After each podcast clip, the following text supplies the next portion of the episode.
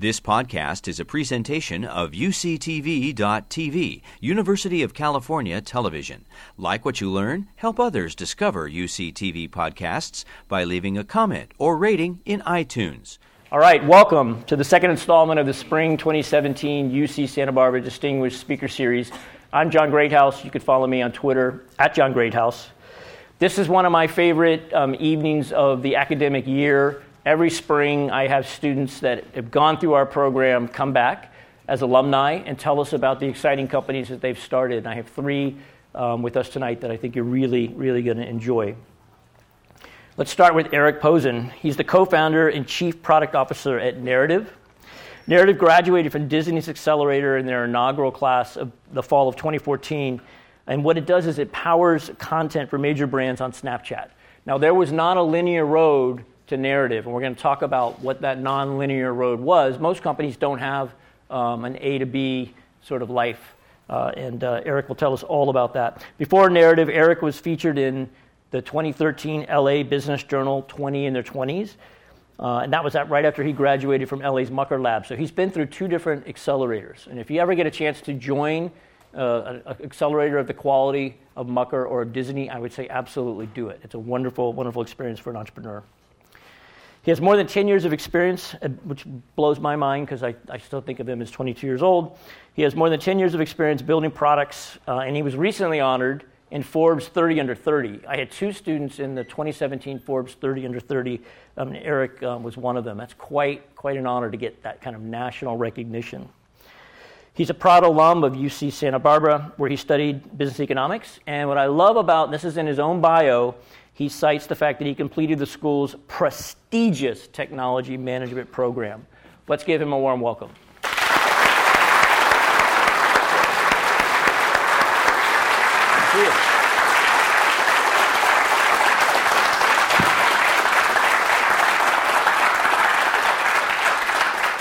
Next up, next up we have Jeff Overall, founder and CEO of Polar Pro, which I will mess up because I can't get those P's out, but I got it out that time. He founded Polar Pro in 2011, right here on campus while he was still a student at UCSB, and he'll tell us about that story. Uh, since then, Jeff has led massive expansion of the Polar Pro business from a single product into a, uh, an enterprise encompassing a diverse array of peripherals for action cameras, consumer drones, and smartphones. The Polar Pro team is made up primarily of action sports enthusiasts and cinematographers it totals 14 people um, down in their Costa Mesa headquarters.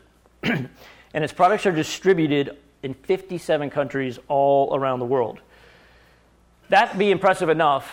Um, but back in November of 2015, Jeff appeared on Shark Tank.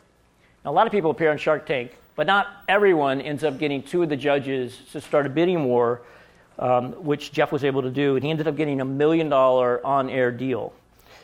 He's been profiled in industry leading business publications such as Forbes and Business Insider. I think that Forbes article is particularly well written, if I would do say so myself. Um, and under his leadership at Polar Pro, that he was also honored at the Orange, uh, by the Orange County um, Business Journal in 2016 as an Innovator of the Year. Let's welcome Jeff to our class.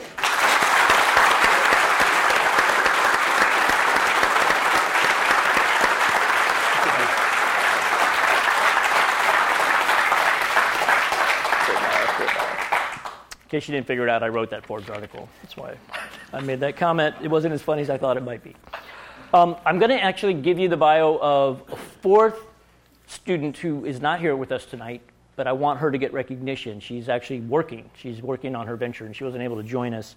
Um, that's Mike's uh, co-founder, Rena Ba.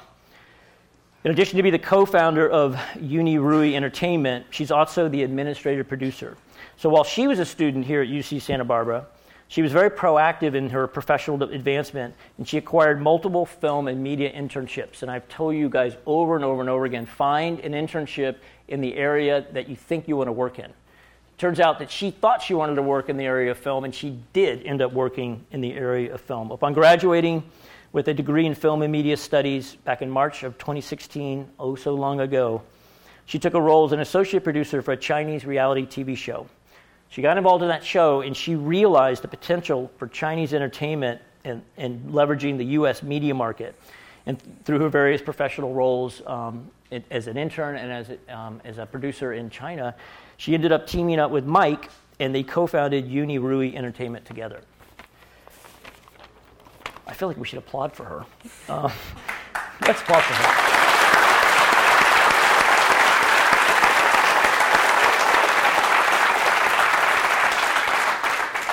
So I'm bummed that she's busy working and we're having fun. But we do have Mike Zhang with us here tonight. So in addition to co-founding uh, UniRui, he's also the chief sales and marketing officer.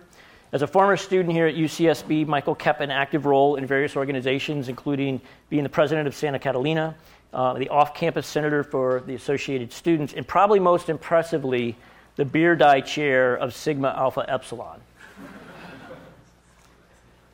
He graduated in 2016, as I mentioned, with a degree in statistics, an emphasis in economics, and a certificate from the technology management program. After graduating, and I remember talking to Michael at office hours, he ended up taking a job at Oracle. He took a job as, as a CX solution and business development representative at Oracle. He stayed there for a short period of time, realized that maybe that wasn't um, his life's calling. Um, and with Rena and Robert Horry, he ended up co founding UniRui. Uh, and their mission is, a, is very interesting, and we'll get into it up here. Their mission is to bridge the cultural gap between different uh, nations through unique content, you know, starting with the U.S. and with China. Let's welcome Michael to our class.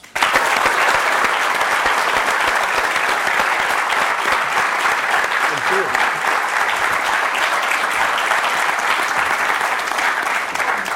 Wow, what an impressive group. I think they, UCS Santa Barbara must have something interesting going on in that technology management program. What do you think?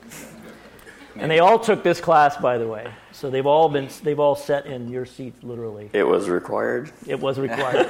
they hated every minute of it, but they took this class. No, I loved it. Too late to brown those. Oh, okay. I liked it too. I lived right across the street at Icon, and I remember sprinting down the stairs to make it to class on time. You guys are lucky it was in the engineering building when I went here, really yeah, far. Harold Frank. Yeah. yeah. And we had one camera, and it's so low budget. And now it's grown to this, and we have a wonderful crew. Uh, and we have wonderful alumni that came back, which we appreciate. Um, all of you are trying to get your business, and you're growing your business, you're working hard. You traveled up from Southern California, so we appreciate it. Um, I, I like to start, I want to really want to get to a lot of the students' questions, but I want to start with um, a question that's very germane to some of the folks here that do have some time left um, at UC Santa Barbara. We just kind of go down the, the, line, however you guys want to answer it. Um, it. Were there things that you, now that you've been out um, for various amounts of time, some not so long ago, and some a bit longer, were there things that you wish you would have done at school that you didn't do? Um, or were there things that you did do that you found were really super helpful um, with regard to your venture? And so, if there was a do over, what would that do over be? Or what was something you did that you were like, you know, that really helped me? Honestly, when John talks about doing internships, I didn't do any internships and I absolutely regret it. I think some of the interns we've had have had tremendously valuable experiences and had just seeing how much they've learned at working at our startup like makes me wish that I had done that at another tech startup.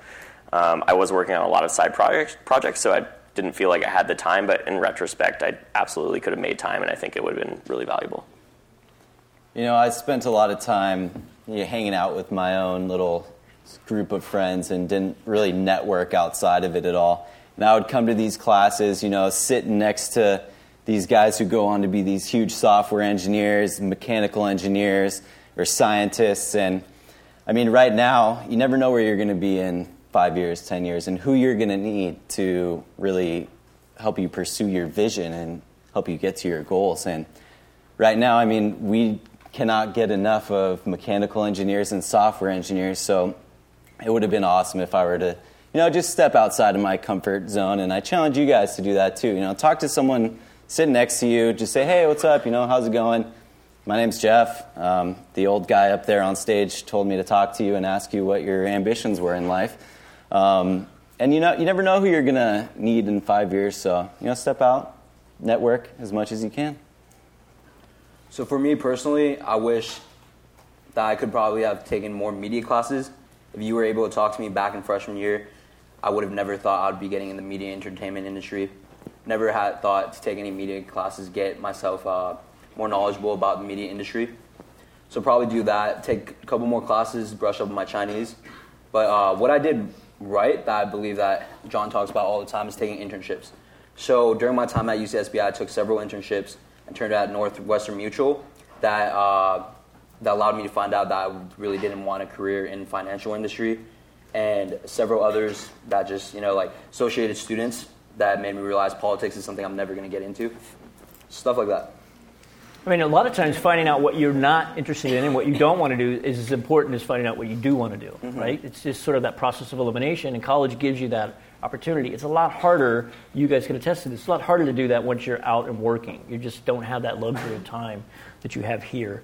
So I'm going to ask one more question, and then we're going to go to the first student. So if the if first student could be ready here. So you know, you guys know that I'm about internships and about mentoring. So I want to ask you about mentoring. Um, did you have a mentor either in college or once you once you got out? I know you went through a couple accelerators. Tell me, talk to me about what, and we'll start actually. We'll start with Mike, so you can have a chance to think for once. We'll go back and forth. So, um, and, and, but hold on, one other thing, and then what, to the extent that you've been approached by anyone that wants to join your venture, an internship or whatever, what kind of what has worked for you? What's a, what's a turn off, and what do you what has worked? Because there are lots of ways to approach a potential mentor. So mm-hmm. start, go ahead, Mike. So um, I'm not sure if you really remember, but during my junior year, I came up to you uh, during office hours and asked you about a venture that me and a couple of my buddies were starting. It's called Food Swoop. I totally remember that. Did that sound right. real? We can do that again. I totally remember that. well, that business. I remember was... you coming to office hours, but I, I, can't remember that venture. Okay. So we had this great idea about doing a grocery delivery service uh, business out here in Isla Vista. Costco was super nearby, uh, Trader Joe's, and we eventually just ended up not being able to do it because we didn't put any time into it. We took too much time playing beer and just having fun. Don't do that if you're trying to start a business. Definitely make sure you have your priorities straight. Um, and another thing is we actually got a lawyer sending us a like a lawsuit for putting Trader Joe's menu onto our website. Oh. Yeah. So after that, we're just like, we're dropping this. We're not doing this anymore. Uh, but in terms of mentorships, I would say my one my one and only mentor that I've had since graduating is probably uh, another co-founder for Unirui. Her name is Dee. Oh, okay. She uh, she has helped me. She was the one that brought me onto Unirui, and she has helped me throughout the process of getting integrated into the company, teaching me more about the media business. And the way I found her was just she was just a close family friend. Um, mentors, I feel like, come in any any ways. You could meet someone just chatting uh, over a cup of coffee at the coffee shop, and they could turn out to be someone that's very knowledgeable about a certain industry or certain product that could eventually be your mentor. Or they could be someone like John. You meet him at uh, office hours, and he could turn out to be someone that helps you a lot later down the line. Um, which I think is consistent with what Jeff said. Just open yeah. yourself up to it because you exactly. never know who, what casual conversation might lead to something interesting. Mm-hmm. Exactly. Yeah, for me, uh, I don't really have like one big mentor that I can say, oh, yeah, he helped me through everything. It's just kind of a culmination of a few advisors, I would call them. And pretty much everyone in my social network were advisors, whether they knew it or not. I mean, all my friends, I would always be like, what do you think about this product name? Or, you know, what do you think about this website design? So, I mean, a lot of my friends became advisors. Um, but I will say my dad and my, I do have three uncles who were have provided a lot of knowledge and just help kind of let me find my way and guide me through situations that I've never been through before. Um, one other big kind of advisor or mentor that I have is actually our sales rep for Best Buy. His name's Dale Berg, and he basically took us in when we were really small still and had no idea what we were doing retail on the retail sales side and basically just shaped us, told me exactly what I had to do to get my business ready for selling to a big company like Best Buy, from pricing to inventory management to, you know, structuring customer service and all the returns. So he's helped out quite a bit with taking us from a little guppy into a decent sized company that we are today in so, big uh, retail. So I'm curious because I've done retail and it's hard. It's really hard. I, I never did it successfully. Why do you think he took you under his wing? What was it that, that charmed him into wanting to help you? I don't know. He'll he'll say that because he's a good investor and he spotted my talent. But yeah, I mean, I don't know. Maybe he did. He thought, you know, that's a maybe he doesn't have the product right now, which we didn't when I went to him. We had we were trying to uh, get this crazy expensive extension pole that had a battery built into it into Best Buy. Would have been a horrible move, move if they brought it in, but he was like, all right, Jeff, let's kind of shape you. He saw the potential, he saw the ambition, mm. and the team that I was working with and what we were doing. And he also saw kind of my willingness to try new things, try different things, and I think that's why he kind of took us in and stuck with us for three years before he got his first commission check. that's awesome. Um, so I, I, tried to go to every single EAT that I possibly could, and, until they literally told me over email just like they needed the room, like stop going, they need the room for other students. um, and I would email every single person that spoke at the EAT after and try and grab coffee or something. And uh, they're always like really friendly, but usually we could never get a time together. Um, they're very, very busy. I, I, have nothing bad to say about them. I think Jeff Carmody from Agility Capital was the most helpful, really great at sitting down and at least listening, but hard for them to give applicable feedback for what I was working on at least. It wasn't really until I got into an accelerator like Mucker Lab, and the founders of Mucker Lab are very good mentors, but honestly, the biggest value add out of it was the other founders in the program, which is not what I expected. Just we were the youngest um, entrepreneurs in Mucker Lab, and there are nine other companies. All most of them were on their second or third venture, and all of them had faced pretty much every single problem that we had gone through two or three times over. And it was so much easier to just turn around your chair and be like, "Hey, how did you deal with this?" And they usually had a very quick answer and can help you navigate it really quickly. So that was honestly the biggest value add of being in a program like Mucker, Mucker Lab, and other founders in general just become it becomes well at least in LA it's a very very small uh, tech community and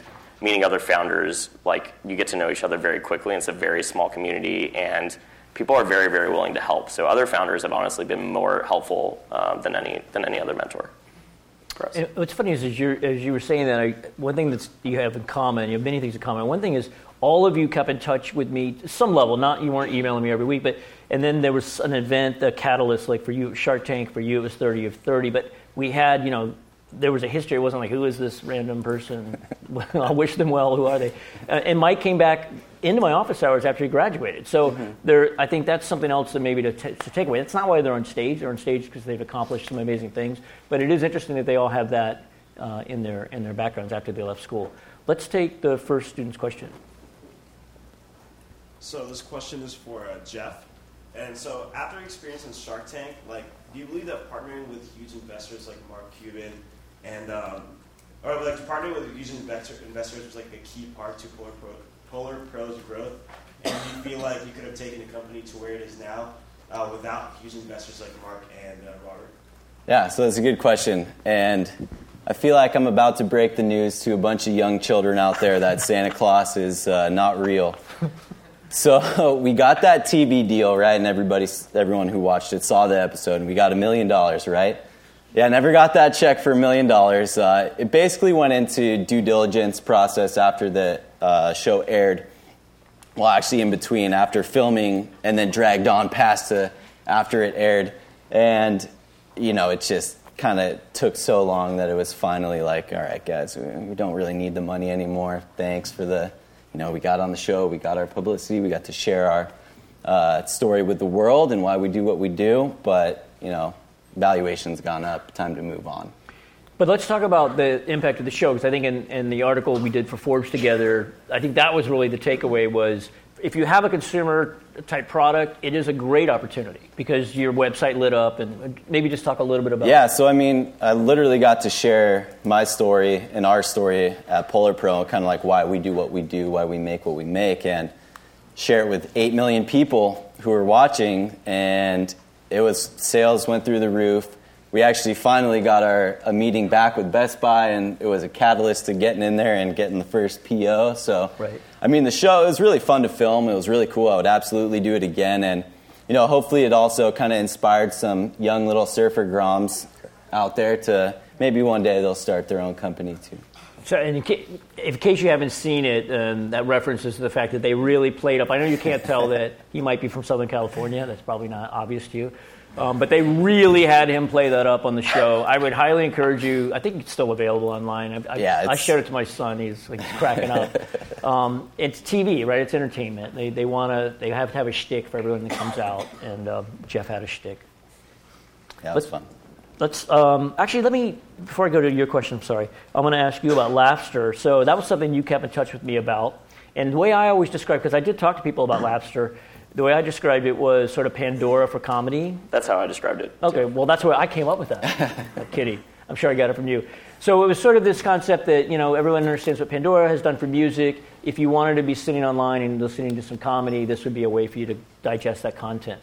Tell us how you went from that, and you, and that was right concurrent with graduating, right? You were, you were, you did that right out of school, and then how did that get you to Naritiv? Yeah.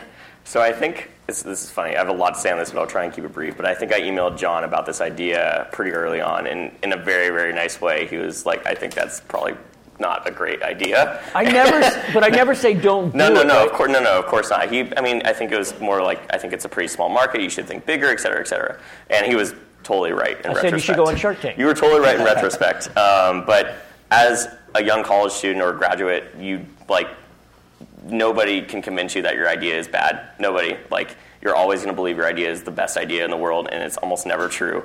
And don't ever be afraid to share your idea and talk to people about it. Like the first instinct for entrepreneurs, especially out of college, is like get an NDA for every meeting, and it's crazy. It's literally crazy. Nobody's going to drop everything they do to steal your idea, and like you know, it just it just never happens. Um, but we we went through Mucker, and Mucker really helped to steer us in a good direction and give us a foundation and leadership. And um, we, I mean, we had no idea what we were doing before. And when we got through Mucker, there was a structure, there was mentorship, um, and we had other entrepreneurs to to learn from. And we launched a beta, and by this time, Pandora had launched comedy. So, I mean, essentially, our product was like really not relevant. Uh, we tried hard, anyways, to get users because we had built it. Uh, but it was hard. And th- honestly, the biggest thing I wish like I could have learned uh, was that consumer apps, consumer products are really, really hard, guys. I cannot express that enough.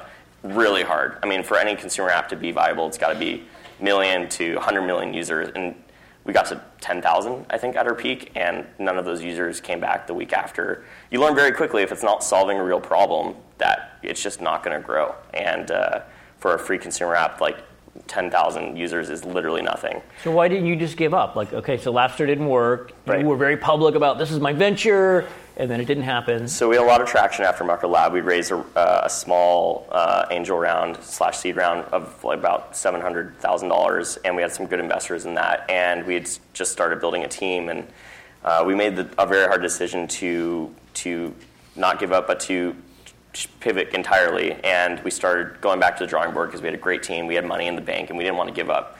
And th- this is the first time we had like any real money to play with. We had a real team now. We had great engineers. We had a designer, and we we realized we weren't solving a problem, so we wanted to solve a problem. So we talked to the comedians that were putting content on our platform, and they said, "Hey, look, the discovery thing's really cool, but I, you know, I already have 10,000 fans or 100,000 fans, and I don't, I don't really need new fans. I, I don't even make money from the fans I already have." So we pivoted to solve that problem and help these comedians raise money. And it was doing really well, and we got a lot of emails, emails from musicians and YouTubers that wanted to use the platform as well, but it was called Laughster, and it didn't make sense to call it Laughster anymore. So we changed it to Kogo and opened it up to all sorts of creators, from YouTubers to musicians to comedians. And they essentially would put their content on our platform, and fans would come watch the content and donate for rewards, kind of like Kickstarter meets YouTube. And uh, it was taking off a lot better and we had real revenue coming in. We were solving a problem and we had a great user acquisition funnel, which was, you know, these creators were putting content and then telling their fans about it. So all was great. We got into Disney Accelerator and then YouTube added the thing called fan funding, which is essentially a donate button on YouTube. And, uh, you know, it's very, I, I think you want to talk a little bit about this, but it's very dangerous to build a product that is basically reliant on a big, big platform because it's so easy for them to either put your feature. You know, if you're building a feature instead of a product, it's very easy for them to kill you, essentially. Yep. And luckily, that happened like week one Disney Accelerator, and we decided to kill our product entirely, which was the hardest and best decision we ever had to do, and that's how we started Naritiv. Do you want to tell us a little bit more? I mean, I, I think Yeah, later I was going to sure. ask you about Naritiv, but since we're on the path, the journey that you're on, and you've had tremendous success with Naritiv.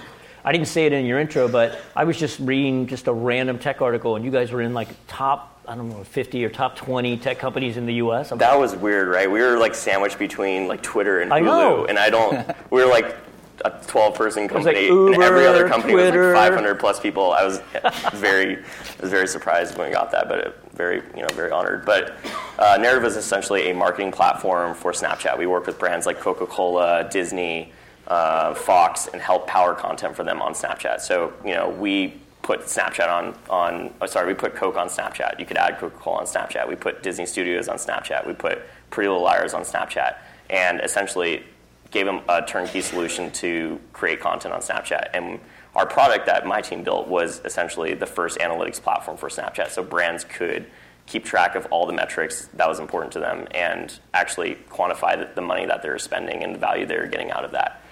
Um, yeah, does that? Are you able to talk about where you are with? Um, Yes. Uh, so I'm we, trying to be careful because I'm not sure what's been public. No, it's okay. It's okay. This is public. Uh, we recently sold that product to Hootsuite. Um, I'm sure you guys, most of you guys are familiar with them, but they're a marketing. They're the biggest marketing platform for Twitter and Facebook, and um, that was about a month ago. And we're currently working on a new project called We Buy Gold, which is essentially a music lifestyle brand for Instagram, and who we partnered with DJ Khaled to basically create original content on Instagram. Awesome. So not a linear journey, but a great one. And the common theme there was didn't give up, didn't give up, didn't give up. Let's take the next student's question. Uh, my question is for you, Mike. Could you describe your transition from working at Oracle to uh, starting your own business? Do you think it's important for college graduates to work a little bit, or do you think you could have started your own business straight out of college? Yeah, so my journey from Oracle to uh, Unirui basically started right after graduation. Uh, I accepted my offer to Oracle before I even graduated, actually. So after graduating, I went to work for Oracle. I worked there for a short period of time, for around like two to three months. And as soon as I started working there, I realized a nine to five job wasn't really something that I wanted to do myself. Uh, it was something that was comfortable, something that paid the bills, you know, kept me going. But I knew that I was I wanted to do something for myself because I was bringing in, I was making a lot of money for Oracle while getting little in return in terms of compensation, how much uh, I was making them per sale, and that wasn't really like that didn't sit well with me. So uh, fortunately, I got a call from D, one of our co-founders, uh, who I met through working on a reality TV show during my time in between graduating and working for Oracle. There's about a one month period. I flew out to Houston um, to work with her on another company that she co-founded, which is called OBDA, which is basically starting AAU out in China currently. They're very successful. Um, they're, they just recently acquired a partnership with a very large company that's going to be publicly announced in several weeks. But uh, I met her on the reality TV show, and I was able to showcase my skills working with um, external business partnerships, uh, mainly regarding like product placements and sponsorships, stuff like that.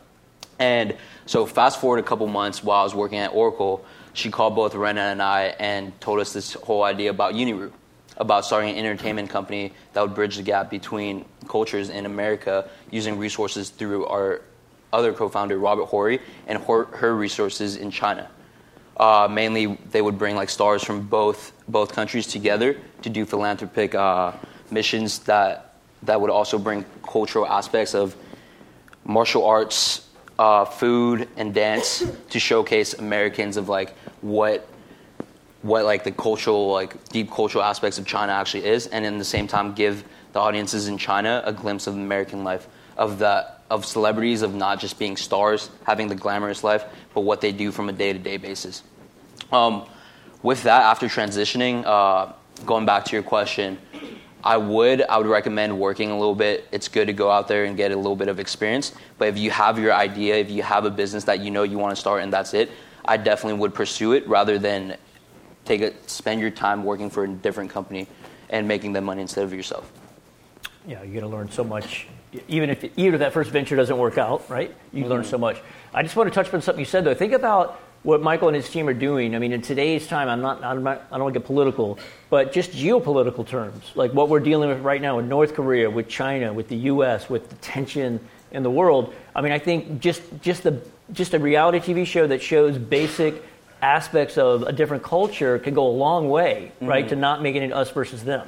Yeah. Like it's that whole thing about we're really not that different. Well, it's easy to say that, but when you're actually seeing it and you're laughing along with, you know, maybe a family in China or vice versa, family in China is seeing, you know, um, a family here in America. Yeah, I think it makes a big difference. Yeah. So Rena, Rena actually told me to say this. Uh, she's sorry that she couldn't appear today. She had to go work, but the question that, or like the phrase that you just described, she wanted to say that she she wanted to show people in China that America wasn't just all about Big Macs and chicken nuggets, and she wanted to show people in America that China wasn't just orange chicken fortune cookies. Yeah, right. Yeah, Fortune cookies aren't even Chinese, right? Aren't they? it isn't. Yeah, it's a thing Panda Express came up with. Americanized Chinese. right. Excellent. But Jeff, I have a question for you. Um, I tell your story about Polar Pro sometimes in class because I, I just I just like the fact that you were in school. It was a very pragmatic problem that you were having personally, and then you solved it, and then you decided to hey maybe this is a business. So I'd love to hear you know an abbreviated version of your story. It's a good story, but um, let's keep it a little bit little bit brisk. But I'd also like you to to add to the story. When did you say to yourself, "This is a business"? Because you did something pretty bold. Like you took this thing that wasn't quite really there yet, and you said, "I'm not going to get a job. I'm just going to make this happen." All right, so yeah, it all started right over there, 6654 DP. Um, you know, I was doing a bunch of skiing and not snowboarding, skiing with the GoPro back when it first came out, and that camera used to be awful on the snow, like not even usable footage. It'd just be super overexposed. So, you know, I'd go up, I'd land a sick trick, and we'd come home and watch it, and it'd be like, "Oh, can't see anything." Like, what'd you do? And then and so I was like, all right, there's got to be a way to fix this. How are, how are these like big production guys doing it on the big hundred thousand dollar red cameras? So I looked, saw that they were using some polarizer filters. So I was like, all right, looks good. Didn't see any polarizers for the GoPro, so bought one for a big DSLR camera, duct taped it onto the GoPro, went up there, worked out pretty good. Was really excited about it, you know. Emphasis on the duct tape. Oh yeah, it was nasty. It was not a pretty prototype. Actually, it wasn't even a proto. I'm not going to use the prototype word because at that point it wasn't. It was just something I made for myself. And so To you know, solve could a sh- real problem, guys. Yeah, that's right. It's really got to show your friends what tricks you're stomping up there. Otherwise, it doesn't count.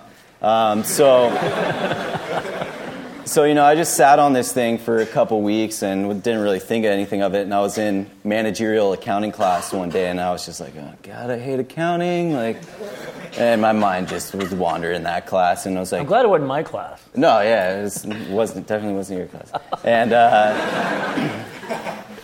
and so you know, in the middle, I was like, I bet people would pay for this. And then so I literally stood up in the middle of class, left, rode my bike home, spent the next 72 hours learning how to build a website, building a website, learning how to make this duct tape polarizer look a little more elegant than its current form.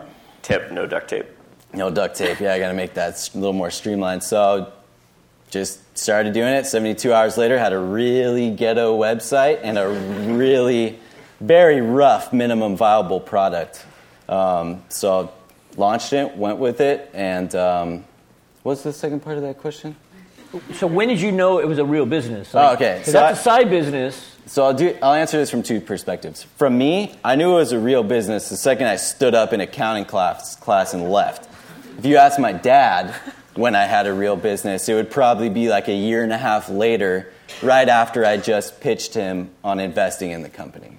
So it just depends on your definition of real business. But in your heart, you always felt like this is it. I'm not going to get a job. This is my job. Oh yeah, I, I had another business before called Newport Kayak Fishing, where I took people kayak fishing in Newport, and the plan was, you know, I'm, I'm definitely not going to be an accountant.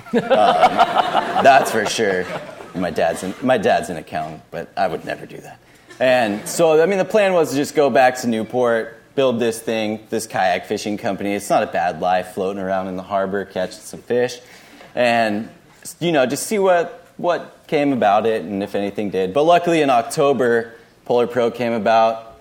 You know, I was working eight hours a day on that, then going to school. It was actually a pretty inspiring time for me. You know, building the company at night, then coming into John's class and be like, "All right, John, like, what do you got for me today?" And he had no idea I was working on this either, but it was just me personally. And you know, he'd be like, "Oh, talk about exclusivity and never give out exclusivity contracts." And then I'd run home and cancel all the exclusivity contracts that I gave out the day before, and it was just super exciting. So when it, graduation came time, it was like, "Oh, right, now- now I get to work on it 16 hours a day instead of eight hours a day, and have to deal with schoolwork." So it was zero Nice. thought. Well, I appreciate that you weren't in my office hours every five minutes. although I do love those students too. Um, we'll take let's take uh, the next student's question. Yep. Um, it stated that you completed UCSB's technology management program. And Who's this? Who, who's the question? Oh, for Eric, sorry. Okay. and I was wondering what skills and knowledge did you gain from the program? And also, do you think you would still be where you are today if you had not completed the program? It's a great question. Uh, honestly, like the biggest and most consistent thing you see across all entrepreneurs is that they just don't give up. And I think that class really set me up to like fail a lot. and it's basically like you learn you're going to fail over and over again, and you're going to have to problem solve, and you're going to have to fix it. And if you don't give up, you can eventually be successful, right? Uh, you will fail a lot. You'll make a lot of mistakes. You'll regret a lot of them, and uh, but like you can't go back and change those things. You just have to grow. And you know, I think the classes themselves were the most like applicable classes to anything I do that I took here. Um, I can't, I can't, you know, the, the econ program here is great, but it wasn't exactly for me. I didn't get enough out of it uh, that was applicable to what I do now. But I went to every single TMP class, no matter how sick I was. I dragged myself to those classes, and uh, Engineering 185B, where we had to do a big group project, like really taught me to just like get out of my comfort zone and work on things that like I would never probably do otherwise. And as an entrepreneur, you have to wear so many hats and just learn a lot of things and never be above doing anything. And I think it just set me up to have that mentality. So that was probably the biggest value that I got out of it. Mike, I have a question for you. Um, tell us a little bit more about the first project that you guys. I mean, to the extent that you can disclose it. I know you can't tell us everything, but I think the the audience and the people watching online be interested to know what the structure of that first series is going to be with Robert, his role, his friend's role, etc. Anything that you feel comfortable sharing. So, uh, for what I can disclose for the plotline of the story of our first project, it's called Reaching for the Stars. Uh, the host on the show would be Retta, who unfortunately can't be here, and Robert Horry. Uh, Horry will be on the show. He'll be utilizing. Maybe explain. I think most people know who he is, but maybe explain a little bit his background. Okay. So, um, Horry, Horry's a seven-time NBA uh, championship winner. He played for the Lakers. His nickname is Big Shot Rob. Uh, he was the guy that made that three-point clutch shot in one of the finals back in 2003, I think. Don't quote me on that.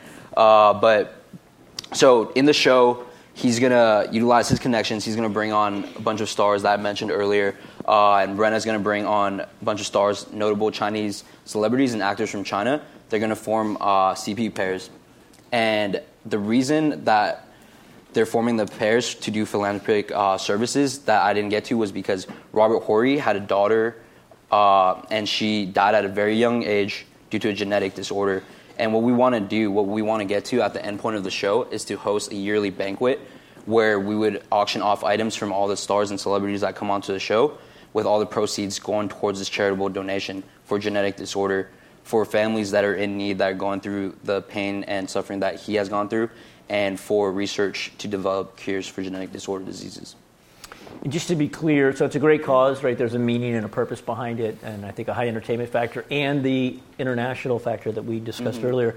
And just to be clear, it's um, it's not just the creation of a reality TV show; it's actually a platform upon which other shows will be built that Yeah. that'll have a similar international component to it. Yeah, so we plan on uh, extending our show from just this one show to a platform through extension, uh, IP extension, where eventually we hope to take this show not just from China to America, but different other countries too, representing celebrities from their country, showing their culture uh, to the U.S. and vice versa. What does the company name mean? Does it have a is it a meaning in Chinese? Uh, it's Uniro, Uniri, uh, and it's part of Rena's name and her sister's name. Ah, yeah, okay. Together. Got it. mm-hmm. Very cool. We'll take the next student's question. Um, my question is for Mike, and I think you already brushed upon this, but what inspired the establishment of your mission to bridge the cultural gap between different nations, and what helped you to realize the necessity of a link between cultures? So, like John spoke of earlier, just like all the things that are going on nationally right now, it's good to just get a glimpse of like the people day to day rather than the than the major issues of like you know who's trying to do this to who. Uh, it's good to see like the everyday person and kind of like see who you're sitting next to and like you know what their lives were like going through their like ho- in their home and like their culture and what kind of like ins- that really inspired us to just make that show. Great. you, I'll take the next question in a second. You guys all have something in common that's kind of interesting. You've all had to deal with a platform that you're relying on to some extent. You you, you dealt with it by expanding your product set. You Twice, you had twice, twice. And and Mike, you guys will too as well because you'll have whoever distributes that, that content. Mm-hmm. If it becomes um, you know on cable, there's going to have to be a, a relationship with the cable provider. Mm-hmm. Um, I don't know. We talked a little bit about what you did. You want to explain a little bit with Polar Pro, kind of. Originally, it was a GoPro centric product, and then what happened to cause you to expand that? So, yeah, we originally had one filter for the GoPro camera, and this is about a year after starting the company. Austin, who was about a month on the job as my VP and kind of right hand man, we were at a trade show, and we didn't. This is our first trade show. Didn't really know what to expect at all, and a couple GoPro product managers came by, and we were just looking at each other like, "Oh my god, we're gonna get yelled at for using the GoPro picture or something." Like, and they were like, "Oh, we really like what you guys are doing here." And we're like, "Oh yeah, really? Like, okay, cool." And they're like, started dropping stuff like, "Oh, we could definitely see something like, oh, GoPro filters by Polar Pro." And Austin and I just looked at each other and were like, "This is it. We're gonna sell the company to GoPro." and so we gave them like some samples and you know didn't really hear anything for a couple months. Fast forward two months to the next trade show surf expo. We're walking by the gopro booth see something out of the corner of my eye in a display case and was like that looks like a filter. Walk closer i was like oh cool they're displaying our filters. Walk even closer like oh why does that have a gopro logo on it? And it was just an exact replica of our filter that we showed them two months before. And at this point, my like our stomachs just dropped. We didn't know what to do, so we like walked back to our booth with our kind of tails between our legs, and we're just like, "This is it. Like we're done. Like this is our product. GoPro's to crush us." We're like very, very new at this, and you know the sentiment kind of changed from, "Oh, we're to give give up" to like, "How are we to take these guys down? Like how are we to survive?" And what we came up with is like we can't just be a one trick pony. Like we've got to diversify the portfolio. So if this column breaks and that we've only got the one column, the whole castle's not going to come crashing down. So ever since that day, we've just been building pillars, different categories. So just in case one of them gets knocked down, uh, we went from GoPro to the drones, then to mobile phones, and now we got some software stuff we're working on. Just trying to diversify as much as we can because you never know when one of those big guys like YouTube's going to put that donate button on there and knock you out. So we have been heavily diversified. You guys were early in drones, right? I mean, Yeah, we were definitely because after that point, I mean, our heads were on a swivel. Like, what else can we get into? Pretty much anything that had to do with content capture. We were super passionate about ourselves, so we, the drones came out. We're like, oh, these look cool. So just started making. Definitely the first people making filters for the drone cameras, and then the drone companies got smart and started making their own cameras. So we started making stuff for that and just expanded the whole product line. Yep, always trying to stay one step ahead. Yep, Can't you gotta, you gotta. And what? And you know, I know this is going to be a public forum, but what can you say about working with Snapchat? What was that? Because that's a Yeah. little frightening, right? So we never had like an official partnership with Snapchat, just to, to you know disclose that. But it's obviously a very scary thing to be building on a third-party platform. It was definitely always you know in the back of our heads that either you know they'd figure out some way to shut us down or they'd send some sort of cease and desist. Um, luckily, you know we never ran into that issue, but we did have to you know find very creative ways to basically operate on their platform. Um, it was definitely a gray area, and we had to be very, very creative about how we got the data for our platform. We had we discovered a really amazing way to do it that we felt was very safe and friendly to the platform. And you know, a lot of there eventually were some pop up like SaaS-based analytics tools for Snapchat that um, came came around uh, a few months after us, and you know, we talked to a lot of companies that they came to us after using this product and say, "Hey, I got my account locked by Snapchat for using this product." Like, none of our clients ever got that warning. Uh, I think the method we used was the safest, and we're really proud of that. And but of course, like it was always in the back of our minds, like, oh, they're going to find some way to turn this off, or like, you know. But luckily, we built very good personal relationships with people there. We never seemed to, you know, they never seemed to indicate that they had an issue with what we were doing. We felt like we were bringing a lot of value to the platform by bringing brands like Coke and Disney onto the platform. I think that helped a lot. A lot of those went on to spend real ad dollars on Snapchat itself. uh, as opposed to just with us um, on like influencer campaigns and building out their brand channel. So it was a really, you know, what Snapchat was offering was a very different offer than what our product was offering, at least for a while. And when we first came out, Snapchat didn't even have advertising, so we were really the only way to reach the audience on Snapchat. And we had a lot of business then, and certainly like as Snapchat's ad products got really, really good, it became a lot harder. They built a really great sales team, and um, you know at, at one point we made the decision to start essentially building our own channel because we built a lot of IP for Disney and for Fox, and we didn't own any of it. And they were monetizing it, and they were making a lot of money off of it. And you know, we were like, well, we're good at building brands. Why don't we build our own brand? We'll own that IP, and we'll grow that. And that eventually became um, a, a, side project with a Naritiv called We Buy Gold.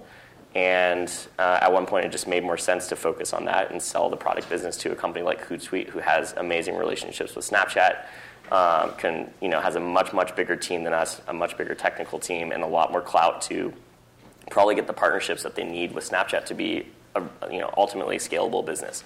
So I will say you know building on another platform is very very risky, but can also be an amazing launching point. But you have to figure out very quickly how you're going to protect yourself and scale because it's hard. It's very hard. Yep. Well, I think you said something that I, I, invested in a company years ago when Facebook was first starting to do ads, which seems like a million years ago, right? Um, and, and they were successful. And it was scary at that time because there was only three companies that Facebook was opening the API up to. And I think one of the reasons they were successful, was a number of them, they were very good, but they were very, very talented entrepreneurs. But one of them was they sat down with Facebook and they said, what can we do to help you? Like, obviously we have our self-interest in mind. We want to build a great company, but in doing that, what can we do that'll that advance your platform? And it sounds like you guys had that same kind of mindset. As soon as they feel like you know you're doing something nefarious or you're doing something solely in your own self-interest, and that's when it gets shut down. I think it was. I mean, really for us, like it, it, it ultimately and still is like a gray area, and I think you know they were just it's just not worth their time to deal with when at least and this is all my speculation but at least we were bringing some value to the platform. And we did help bring brands on and they value brands on the platform. Right. They just want them to spend money on snapchat. Yep. No i think it was good timing and, and now you're pivoting to yet what is this now maybe your fourth project right We'll take the next student's question. Um, how did you position your product Polar Pro to stand out against huge competitors like GoPro? And how do you plan to build brand loyalty when so many people are loyal to GoPro. So you walked up to that case. I'm not going to say they ripped you off, but there was a filter that looked a lot like yours. So then, what did you do from there on? And I'm just repeating because I'm not sure everybody heard. Just what did you do from there on to differentiate? Yeah, so we learned fast that we were going to have to move quickly, and we're going to have to move faster than these bigger companies can. And we did just that. So they had that filter in that case. They didn't launch that thing for a year. So we had a full year before we were able to just you know, have our foothold in the filter game, get some brand recognition, get some sales, and then when GoPro came along and did it, everyone already had our filters. So we're all about speed now. We're at like a four to six week product development cycle, so we like to move very fast. And you know, we also fill in the voids of it's not always like we're competing with GoPro. Like that filter came before GoPro had a filter. Like that was solving a problem that existed that no one else had a solution for.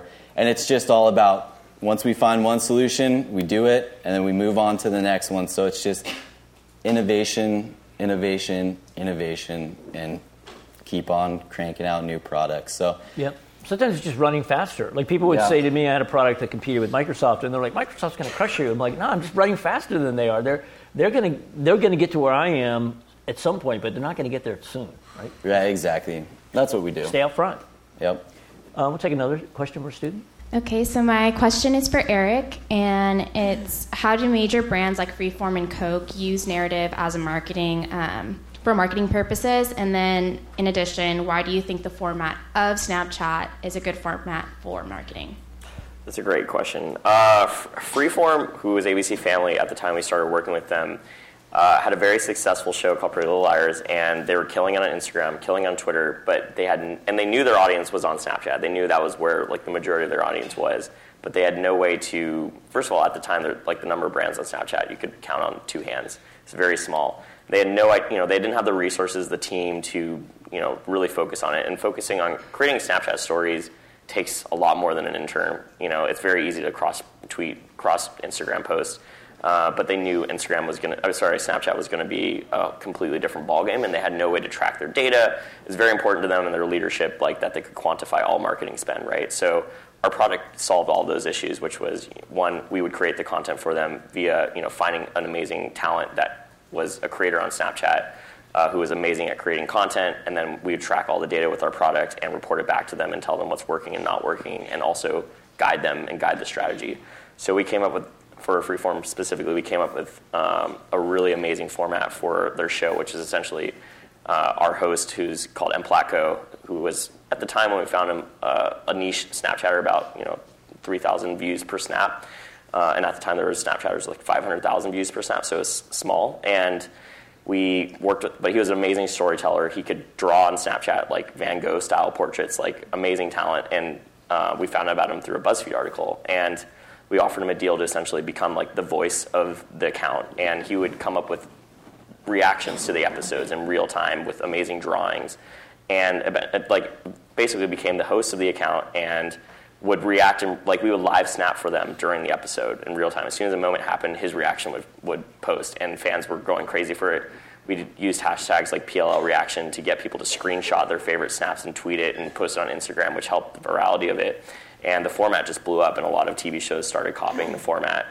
Um, for Marriott, um, they used it as a way to reach a very, very new audience. They're, obviously, Marriott's demographic is, is a little bit older than the Snapchat demographic, but they start marketing to people like five, ten years out because you know they that's that's just a very important thing for them to do in reaching a young audience, so that you know, after they graduate college and they're going to travel around, they won't think of Marriott as a brand where you know their parents are just going to go spend the night in Thailand or whatever.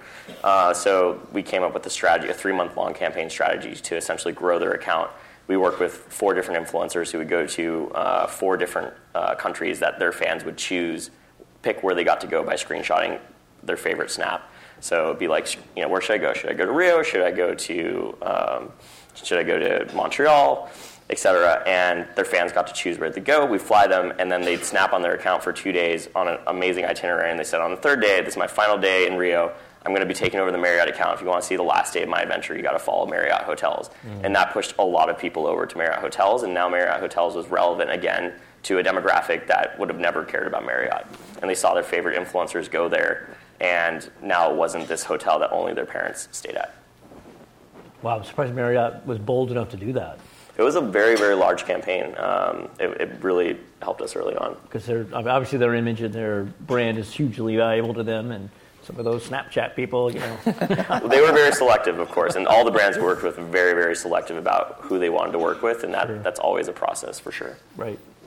Um, I think we have time for one more. Um, we've already talked about this a lot, but my question is for Jeff. And I was wondering, how did you think your business would be affected when GoPro released their own line of similar accessories? And after that you saw that they were doing this, did you ever regret not partnering up with them? So let's just do the last part because we talked about the first part a little bit. Yeah, so we we never really had the opportunity to partner with them. So honestly, we probably would have. So back when I was saying that we looked at each other and we're like, GoPro's to buy us. I mean, we at that point we probably would have sold for like a hundred or two hundred thousand dollars. Like we weren't worth crap then. And I mean, it, to look back and think like, oh man, we would have sold for that amount. Like, it's probably good that that conversation never happened. Um, I mean, at the time, it was the the worst thing that could happen to us. But it turned out to be probably the biggest, like, awesome thing that ever happened to us. Is just expanding it and, like I said, product, innovate, innovate, innovate, make new stuff but yeah, there was there was never any partnership offer, or we probably would have been all over it if there was. Let's let's go uh, with one more. Yeah. All right. Um, this one's for Eric. Um, I see your company Naritiv went through the Disney Accelerator. Uh, what was your company's biggest takeaway or improvement as a result of the accelerator? Yeah, so when we went through Disney Accelerator as their first class, and it was actually a partnership between Techstars, which is the biggest global accelerator program in the world. They have programs in like in so many countries and a lot of states, uh, and now a big presence in LA. Um, it was 50-50 Disney Accelerator and, sorry 50-50 Disney 50-50 Techstars, and now Disney Accelerator runs the whole thing on their own. But we are very fortunate to have both sides, and Techstars is very much you know tech focused, investor focused, very structured, and Disney was very much you know about the mentorship and the and the business development, and they set up a ton of meetings the first couple of weeks. It was actually like very, it, it was very very hard to you know not be distracted because you had so many meetings. It was like four to six hours a day, just round round robin of meeting the head of ESPN, the head of ABC, and ABC Family. It was just so much mentorship and madness, um, but like very very helpful early on to companies that knew what they were building, but it was hard for us because we had just shut down our product and we're trying to figure out what to build next. We didn't come up with Naritiv overnight, uh, so it was actually like it was a really troubling time for us. Really difficult to have those conversations with all these people. We kept getting con- consistent feedback from the people at Disney. They're like, "Oh, these guys seem really sharp, but it doesn't seem like they know what they want to do." We're like, "Yeah, we, we don't we don't know what we want to do." Is uh, you know, we, we probably looked very disorganized, and uh, we were really just trying to just get feedback and figure out what to build. But Techstars is like, you know, go, go, go, break things mentality. Like, get that first cease and desist, rip that up really quickly. And Disney's like, whoa, slow down, get permission. Like, very interesting, different sides of things. So I felt very fortunate that we had both sides there.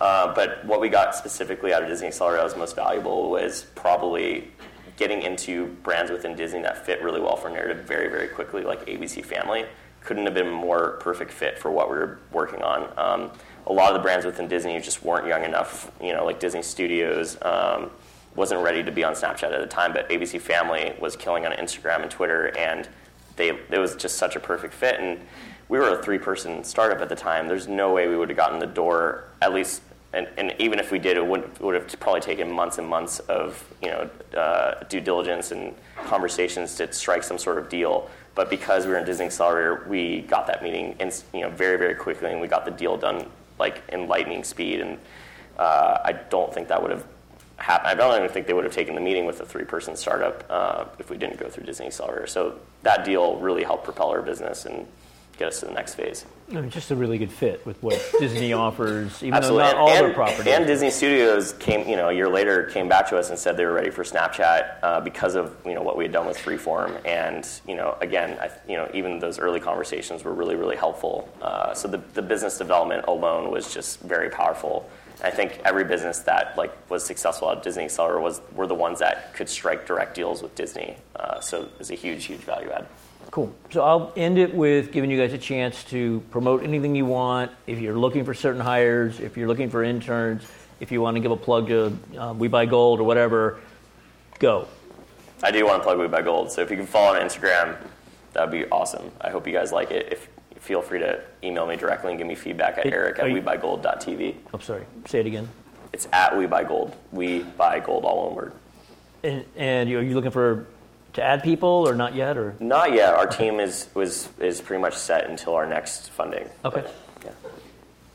polar pro uh, so we are growing very very fast and like i said earlier i didn't network enough with my fellow mechanical engineers software engineers anything in general. I mean we're growing at a pace right now that we can't keep up with so if you guys are interested in you know photography videography just getting out exploring the world share the kind of the same passions that we do Jeff at polarpro.com. Just say hi. Maybe you're interested, maybe you're not. More than happy to talk to you guys. Awesome. So, Unirui Management, uh, we plan on dishing out Reaching for the Stars by the end of hopefully next year. Be on the lookout for new media platforms such as like YouTube, Netflix, Hulu. Uh, Reaching for the Stars. I love uh, to hear some feedback during that time if you guys you know do end up watching and support. Uh, email is kwazhang at hotmail.com. One more time. K-W-A-Z-H-A-N-G at hotmail.com. And it's awesome that these guys are willing to give you their contact information. Um, don't abuse that, please. Uh, the hundreds of thousands of people watching, don't abuse that. Um, but if there's, if you have positive feedback, if you want to, you know, like them on Facebook and Instagram, Snapchat, etc., any way that you can help these fellow gauchos, I would hope that you guys would do that, as well as everyone watching online. Thank you guys so much. You've been listening to a podcast by University of California Television. For more information about this program or UCTV, visit us online at uctv.tv.